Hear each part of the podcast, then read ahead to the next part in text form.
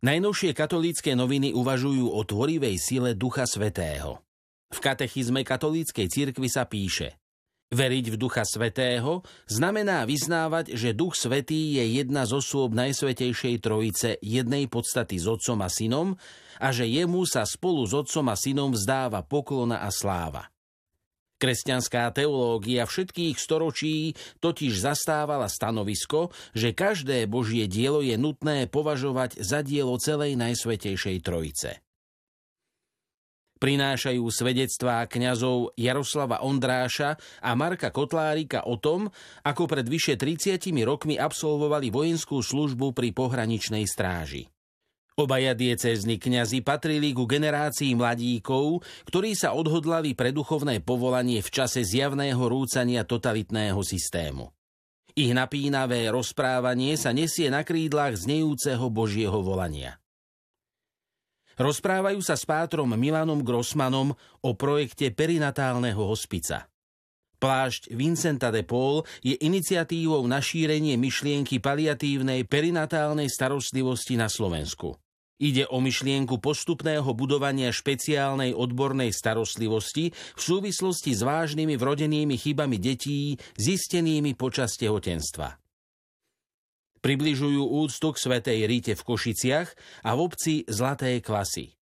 Životné svedectvo manželky, matky, vdovy, neskôr augustiniánskej reholníčky a svetej neriešiteľných situácií púta aj po 640 rokoch od jej narodenia. Spomínajú na výnimočného slovenského prekladateľa a básnika Viliama Turčányho. Bol to mimoriadne vzdelaný, sčítaný, rozhľadený človek so sebe vlastným štýlom humoru v rímoch. Jeho srdcovou záležitosťou bola hlboká poézia, Danteho božská komédia a Konštantínov proglas. Predstavujú misionárske pôsobenie reholnej sestry Blanky Krajčíkovej v Kazachstane. Strávila tam 14 mesiacov. Kazachstan je deviatý najväčší štát na svete a nezávislosť získal po rozpade Zväzu sovietských socialistických republik v decembri 1991. Vieru do krajiny priniesli ľudia vysídlení do gulagov z iných krajín. V ďalšej časti prípravy na prvé sveté príjmanie sa venujú sviatosti zmierenia. Dieťa sa učí poznávať Ježiša Krista v rodine aj na hodinách náboženskej výchovy. Vďaka tomu by malo pochopiť, že Boh miluje všetkých ľudí a pozýva ich k životu s ním. V tejto časti prípravy na prvé sveté príjmanie sa bližšie pozrieme na naše svedomie. Turičné vydanie časopisu Slovo sa zameriava na sviatok zostúpenia Svetého Ducha. Práve v nedeľu 50 sa na večierni modlia netradičné modlitby. O ich hĺbšom posolstve a obsahu sa v svojom článku zamýšľa otec Marek Kolesár.